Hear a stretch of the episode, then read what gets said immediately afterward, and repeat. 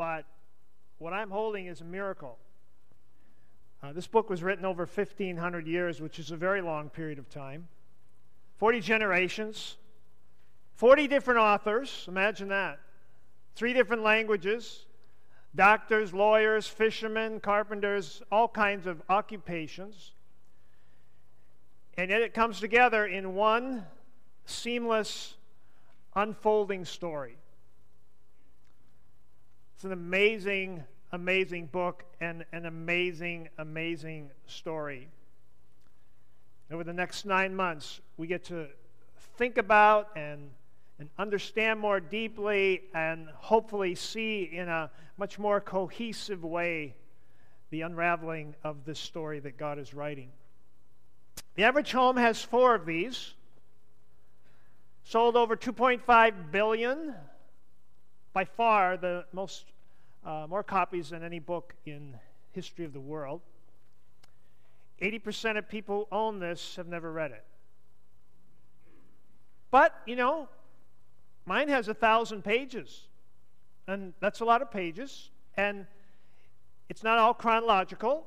It was written in cultures that were, you know, thousands of years ago, and so I understand that it's not always easy to understand and put it together. Plus, the fact that this book tells us that if you're really not seeking to know the story, you probably won't understand it. And so, my goal is for those who really want to know this story, I think if you do, God will reveal it to you. My goal is over these next nine months that we would be able to, in a much better way, understand the flow of this story and, and just how it all fits and comes together.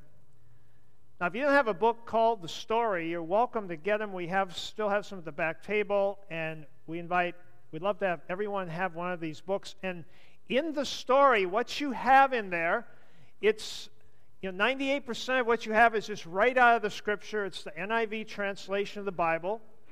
And it doesn't have everything in the Bible, but it takes all of the major events, and then there'll be a little paragraph that's italicized that will help bridge the stories. And that's just to help you understand that. It's not a replacement for the Bible, but it's in chronological order, and it's going to help us to understand, and it'll give us something to read and, and all be a part of how we're flowing. This morning, we are going to cover the first nine chapters of that book of Genesis. So, you know, we all love a good story, don't we? I mean, when you were two years old, what did you want? A glass of water, okay, number one. And read me a story. You don't have to be very old to be excited about a good story. And so we're going to look at this story. We spend over $10 billion on movies every year in this country at the theater. Why? Because people love stories. And do you know who originated stories? God originated the story. Just about every movie line you have is stolen from God. You look at the basic ingredients of any movie, and it has the basic ingredients that you'll find in the story that God is writing in the pages of human history. And by the way, I believe personally that's why all of us respond to certain things in the story because that's it, it ties us into the story that, that God is writing in the world in which we live. How many people hate getting into a movie late? Okay, I see some hands really tall. Okay, you walk into a movie late and, and you can miss the whole story, right? So I just want to show you a little clip here this morning, and I, I hope this will be uh, meaningful to you. Three more. That's 27, so I, am not really good at math, but it gets big really fast, you know? Yep.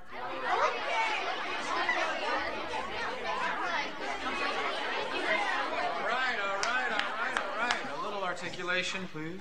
Yes. I think it's a good idea. Sean? It's stupid. Adam? It's the honor system. People blow off the honor system. So what? Just because you do. Well, Trevor, the class seems to think that you've come up with an overly utopian idea. Look that word up in a minute.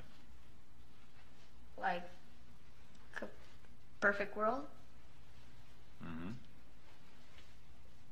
So? Okay, did you like that? H- How many knew what was going on? How many had no idea what was going on in that?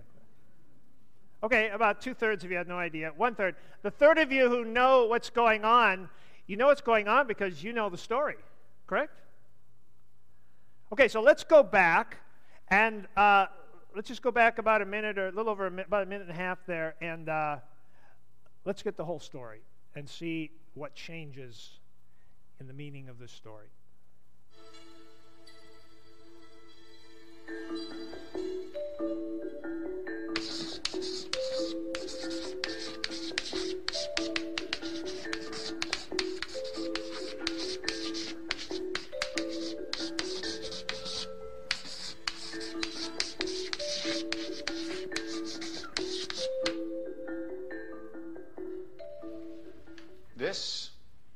Is your assignment. Extra credit, it goes on all year long. Now, wait a minute. What? What? What's wrong with this? What's the matter? Yes? It's it's like so So what? There must be a word to finish that sentence. Someone help her? weird. Crazy. Weird. Crazy. Hard. Bummer. Bummer. Hard. How about possible? It's possible. The realm of possibility exists where? In each of you. Here. So you can do it.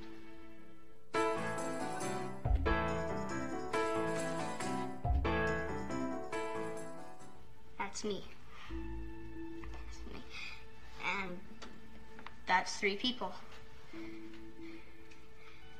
And I'm going to help them. But it has to be something really big. Something they can't do by themselves. So I do it for them. Then they do it for three other people. That's nine and I do three more. That's 27, so I, I'm not really good at math, but it gets big really fast, you know? All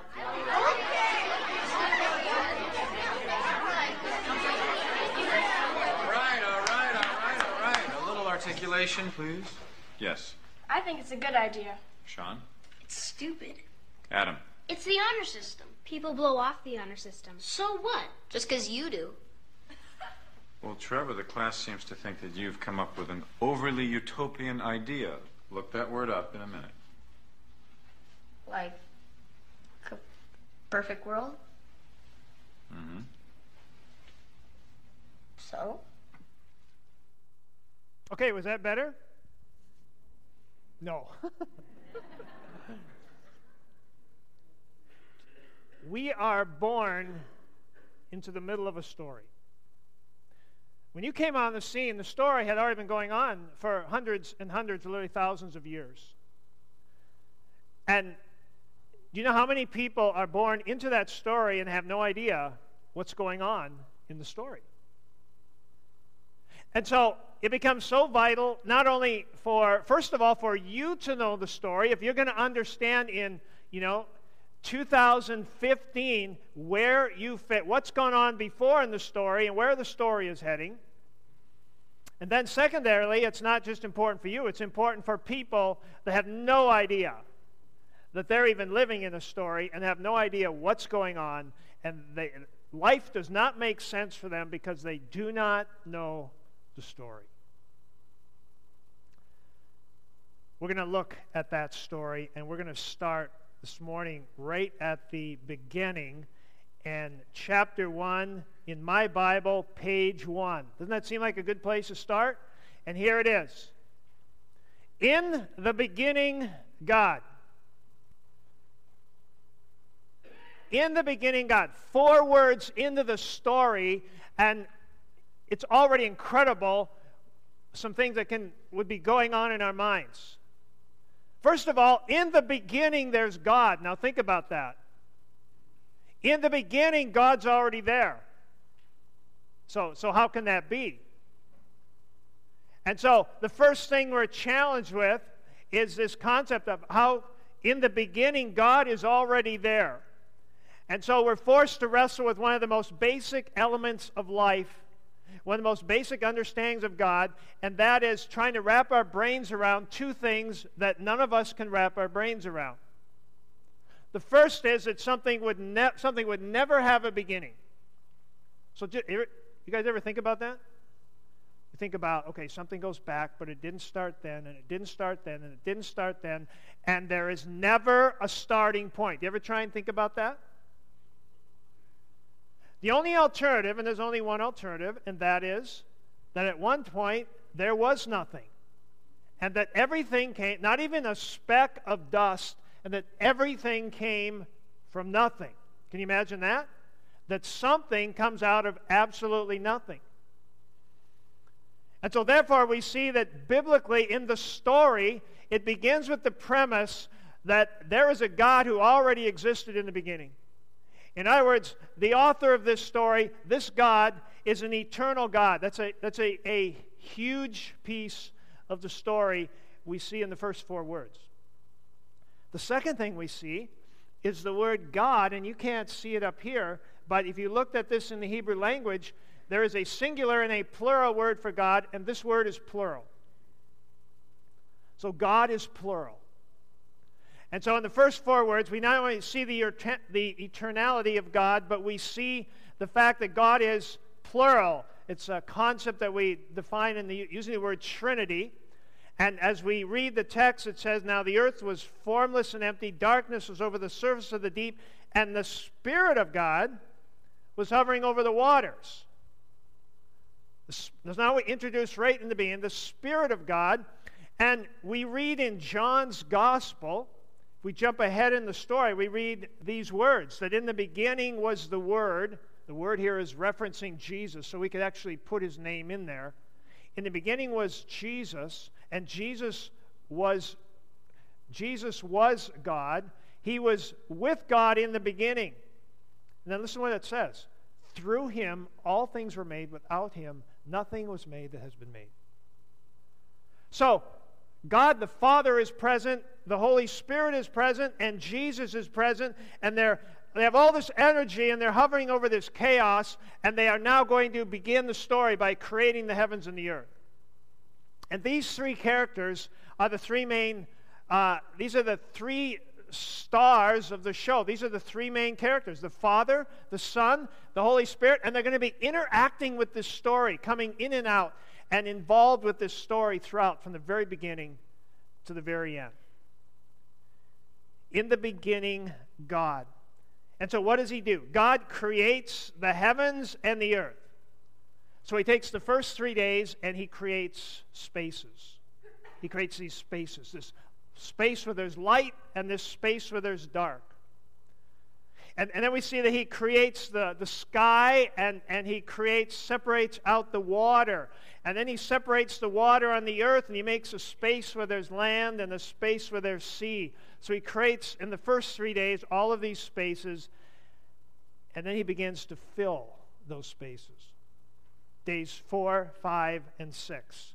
And so we see, you know, he says, let there be. And he brings about into the place where there's light, he puts the sun. And where there's dark, he puts the moon and the stars.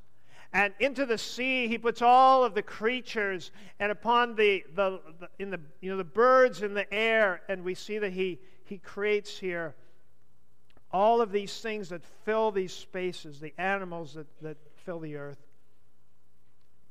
And it says, and then, and then God said, and it's something different.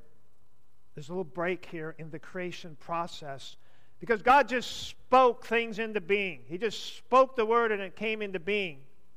But now we see that God is going to make this thing, this creature in his image called man. And we read in verse 26 Then God said, let, and, and here it is again, let us, let us, who's us? God in plural, Father, Son, Holy Spirit, all working together. Let us make man in our image, in our likeness. Let them rule over the fish of the sea, the birds of the air, livestock over all the earth, and over all the creatures that move along the ground. And so God is now going to create something in his image. This is different. And his creating work here is, is different.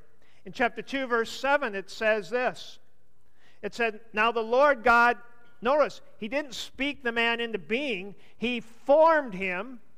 Doesn't say that of anything else. He didn't form the sun. He didn't form the moon. He didn't form the stars. He spoke them into being. But when it comes to man, he now is going to form this man from the dust of the ground.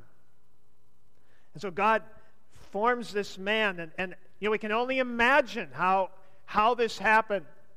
I'll tell you how I, I envision it is that God formed this man and, and he formed the endocrine system and he formed the digestive system and the, the pulmonary system and the neurological system. And, and he put those little bones in, in, in the man's ears, and, but the man was lifeless. And then it says, and he breathed into his nostrils the breath of life, and the man became a living being. So God goes, and the man's eyes open, and and his heart starts to pound, beat, and his lungs start to fill with air, and, and blood starts to flow through his body, and, and all these systems start to work, and, the, and he hears birds, and the little bones in his ears begin to work, and his eyes open, and his retinas work, and all of the neurons are flashing, and all of these muscles are moving, and the man gets up. I mean, imagine, imagine no wonder God looked at it, and, and, and he said, when it was all done, this is very, this is very good. He didn't quite say that yet, though, because he looked at the man, and being a God who exists within his own self as Father, Son, and Holy Spirit, he said, You know what? It's not good for the man to be alone. And so he doesn't create something separate. He takes out of the man this woman that he creates, and there is going to be a unique coming back together of one flesh and there's something significant about the fact that he forms the woman out of the very essence of man.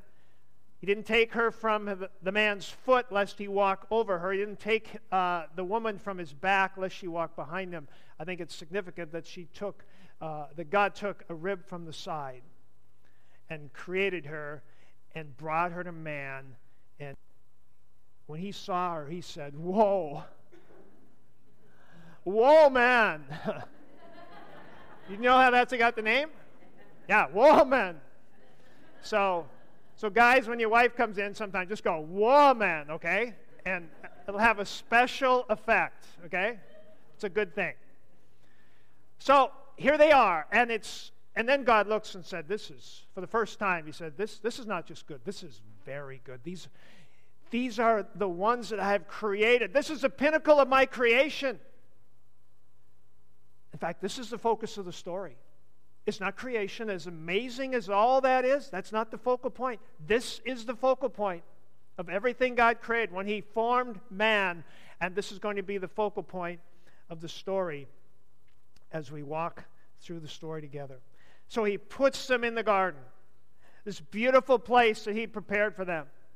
And He gives them all this freedom to roam the garden and, and to, to commune with him. We, we see that he walked with them in the cool of the day. And it was a perfect environment. We look at this story and it just, it's so surreal. I mean, it's like the happily ever after is already here. And they're in the garden. And, and then God does one very interesting thing.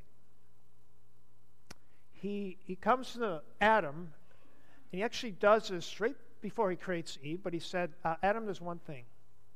There's one thing about your world you need to know. And that is in the center of the garden, there are two trees a tree of life and a tree of good and the knowledge of good and evil. There's one thing I want to tell you. uh, I don't want you to eat of that tree. Because if you eat of that tree, now listen to me carefully, you eat of the tree, you will die. You can eat of any tree in the garden, but Adam, do not eat of that tree. And what enters into the story is this choice. That God gives this, you know, so many things the sun just, the sun does what it does because God designed it to do it that way. And, and, and, things are in their orbit because God, the laws of nature are there. But it's interesting that early on in the story, to the man, rather than to order him in obedience, there is this choice that is now given. And that's going to play in big in the story. We see here that everything is wonderful until one day when things dramatically changed. Some of you have seen this, but this is a great illustration. And uh, to walk through this point, I want you to listen to Mina Brown share uh, what happens next in the story.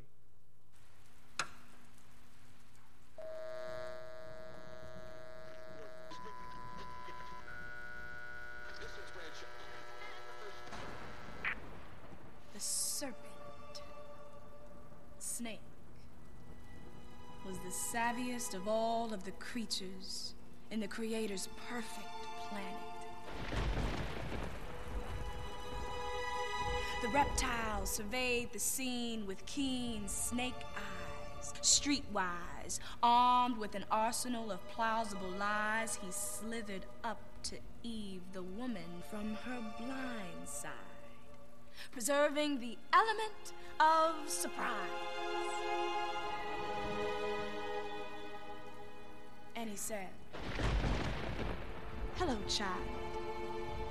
How was your day? I overheard your conversation. I just had one simple question. Exactly what did the Creator say? That thing about the tree, the evil and the good, how do you know that you understood?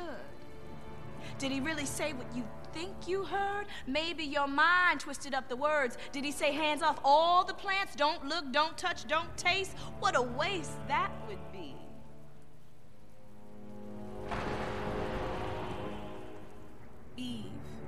The woman, pointed out the tree with the taboo, the tree of the knowing, the good and evil too. She told the snake that God had made it drop dead clear that everything else was free, every other tree. But if they took one tiny taste of the fruit of this particular one, they would absolutely, positively crash and burn.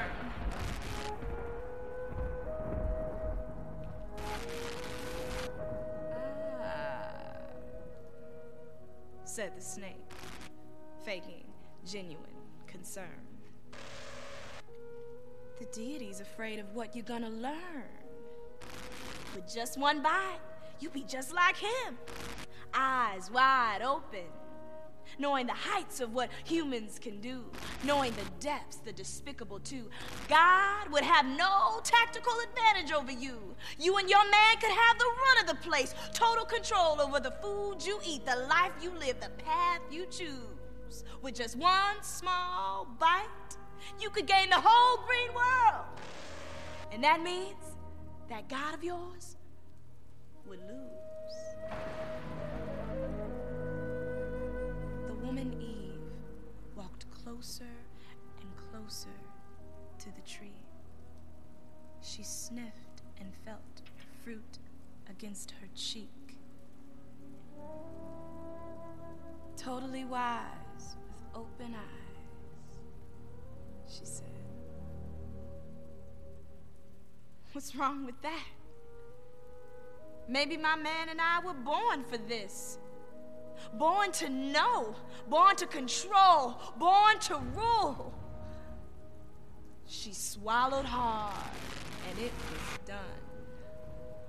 She gave some to her covenant partner, Adam. He opened his mouth and gobbled it down, and the universe was silent.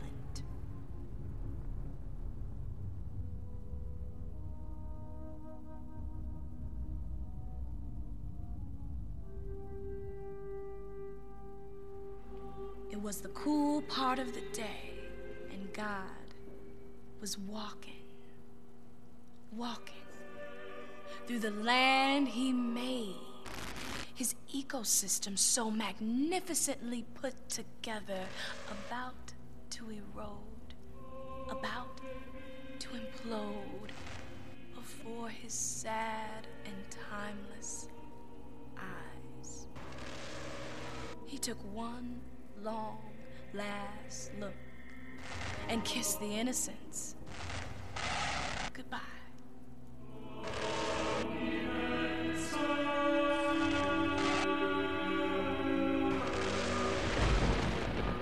Adam,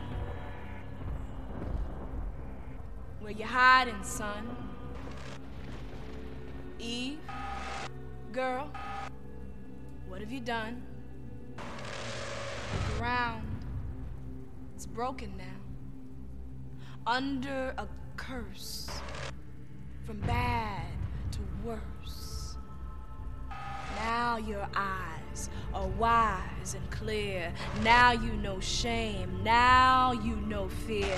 Now you know you're naked. Now you run for cover. Well, here's what's gonna happen life will be shorter, pain will be greater, work will harder, grinding it out by the sweat on your brow, the blood on your hands. Eve and Adam, even the bond you have will now be strained, slightly off, distorted, reframed.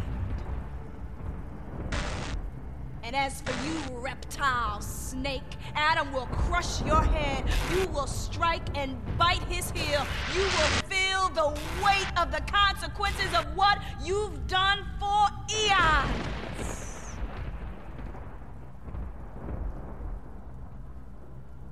He looked them in the eye with a sigh.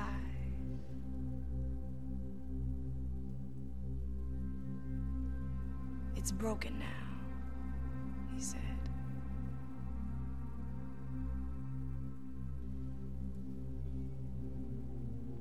serpent, he just smiled.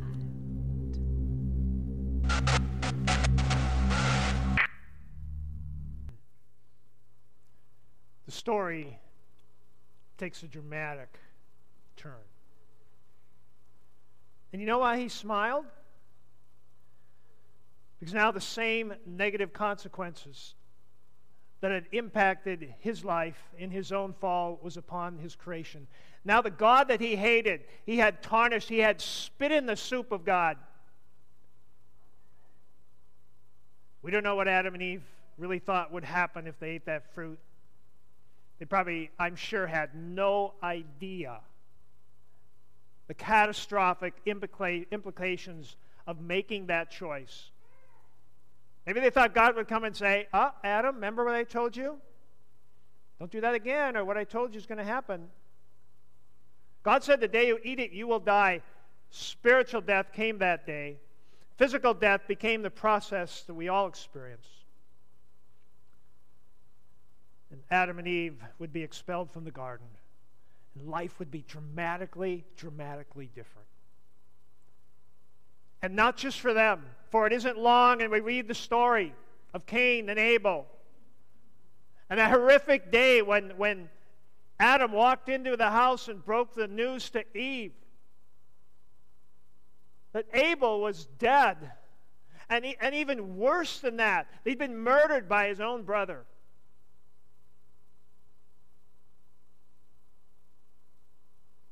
And life continued on, and sin began to grow. And, and we read in the story that it was a few hundred years later, and God looked down and he was so grieved. And sin had become so rampant, and his creation was so far from what it, it had once been that we read these words, these amazing words. We see it in Genesis chapter 6.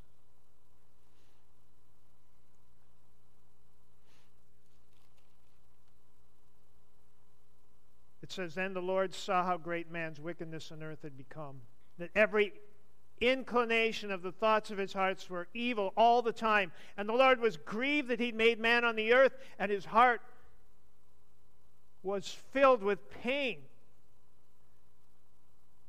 Don't miss that. God is going to destroy literally every one that He created on the face of the earth, and His heart was filled. His heart was filled with grief and pain. So the Lord said, I'll wipe mankind whom I've created from the face of the earth, men and animals and creatures that move along the ground and birds of the air, for I am grieved that I have made them. There was one man, Noah, who found favor in the eyes of the Lord. And so God had a plan. Just about when we look like it's all going to be wiped out and started over, we find that no, there's one man and his family, his three sons and their wives, that God is going to preserve. Eight people in all, and he preserves them uh, by having them build a boat. You know the story? The boat is built, God reverses the order of creation. Well, before He separated the waters out up into the heavens and down below. And now we see that the waters come down and the waters from beneath come up, and the earth is destroyed and every living creature that's there. And we're, we're in this story, and we can't believe that it was just a few, it seems like a short while ago, and there was this surreal place in the garden, and now everything is being destroyed except for one man and two of every kind. So the day came when Noah and his family came out. Imagine stepping out on the earth and looking around at your wife and three children and their spouses and realizing you are the only people on the planet. If something would have happened to you, a disease, uh, uh, Ebola, something would have come through, the planet would be extinct. But that's not how the story goes. And so we, we begin to think that God is now going to start over and things are going to be okay. Because he's he in a very hard choice, he, he destroys all of the evil, and, and now there's Adam, but we just read a few chapters and Adam's drunk, naked in his tent. We start to realize that the problem is not going away. Well, that's where we end for today. Chapter 9. So let me just mention a few things. There are three stories going on here. There's a lower story Noah, Adam, Eve eating fruit, getting kicked out of the garden, Noah pounding nails, building a boat. There's this story that's going on. It's called the lower story. Then there's the upper story because there's something else bigger going on in this story. And so it's not just what's happening down here. We know that when that boat was being built, God had that was a that was a huge part of the story. And so there's the lower story, then there's God's upper story, and then there's our story. There's your story. Because whether you like it or not, or whether you know it or not, you're in the story. God created you. You're here in this place, 2015. You are part of the story that's being written. And you're going to play a role in the script in this story. And so this all impacts your story and my story. So here's just some insights I'd like you to think about. I'd like you to think about these insights. Number one, I want you to think about God's involvement in the story. Here's the point we're not writing the story, we're not, God's writing history. Don't think that man is writing history. God is writing history. This is his story, and he is intricately involved. He's intricately involved. There's a deistic view of God which has been around for hundreds of years, but it's very prevalent today, and that is people who say, I believe there's probably a God who created everything, but then he walked away and he does not intervene in the lives of man. It's called deism. Is that God created the world like a top? He said it's spinning, and now the laws of nature take over. If you ask a deist what will happen when they die, they say, I don't know.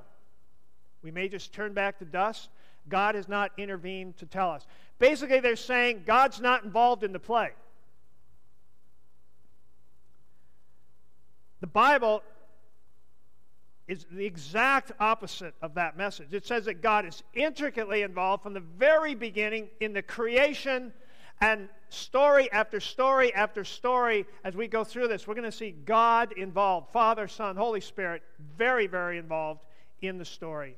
So that's one of the things that you need to know about the story that's being lived out. Here's another one you need to know man's place in the story. I mean, the creation of the world is amazing.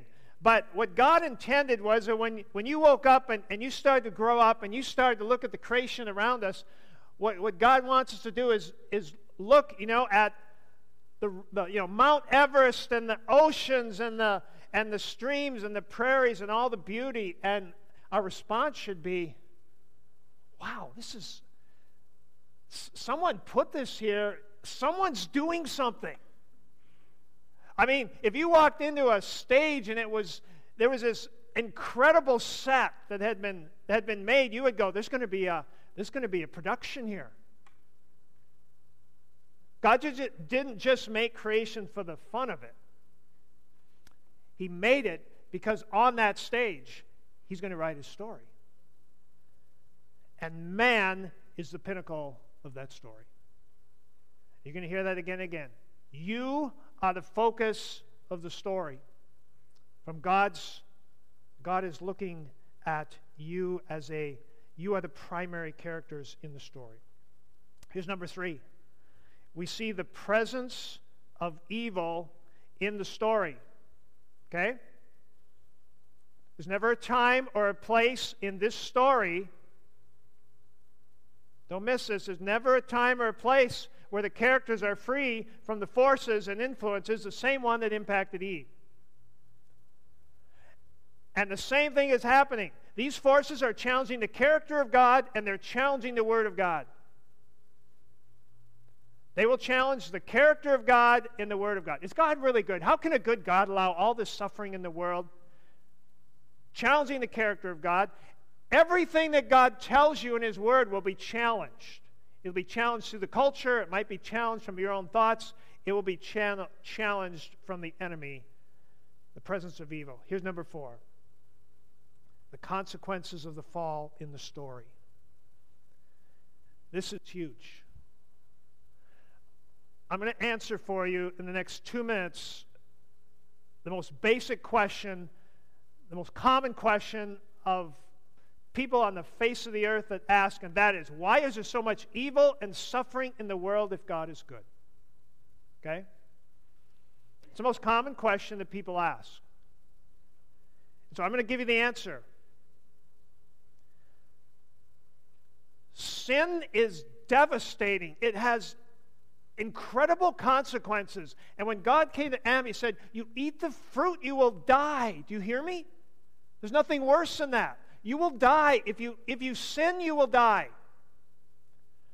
And so sin has horrendous consequences, and we're going to be reading about, you know, sacrificial system, you know, animals being slaughtered and killed. Why? Because sin has to be atoned for. It's serious. We're going to see commands, and we're going to go, wow, you, you did this, and God said you should be killed. How, how can that be? Because sin is, has such tremendous consequences. And then, ultimately, we're going to see a man beaten and tortured and nailed to a tree because of the seriousness of sin. And so, I've got news for you. Sin has serious consequences. God is trying to use the pain of that to drive us to a place of rescue.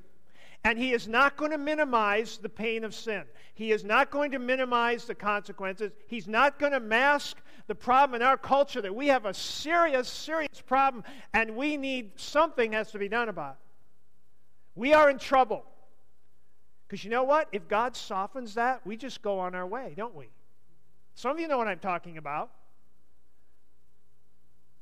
I mentioned I bought I bought my three quarter ton pickup. It had been rolled seven times up in, in Rosa when I was there from a young man who was driving 80 on a, he'd been drinking and he was driving 80 on a 35 mile an hour curve. Doesn't work very well.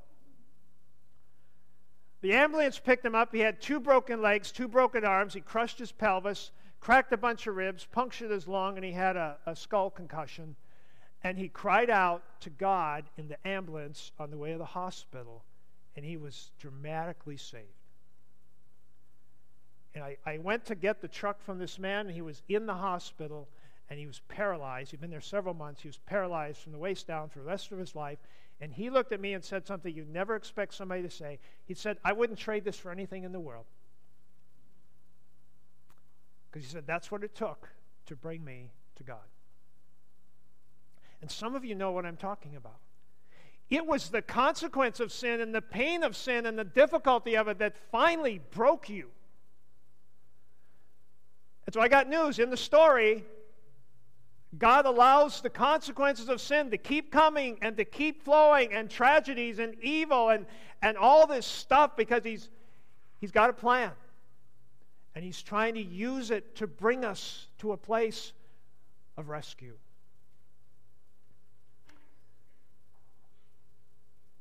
Fifthly, we see the reality of judgment. Our time's up this morning. we see here that judgment is a reality and we can't get around it. In 1 Peter 3 3 to 7, you know, there'll be scoffers that will come and they'll say, you know, they're following their own way, and it says, they will say, Where is his coming he promised?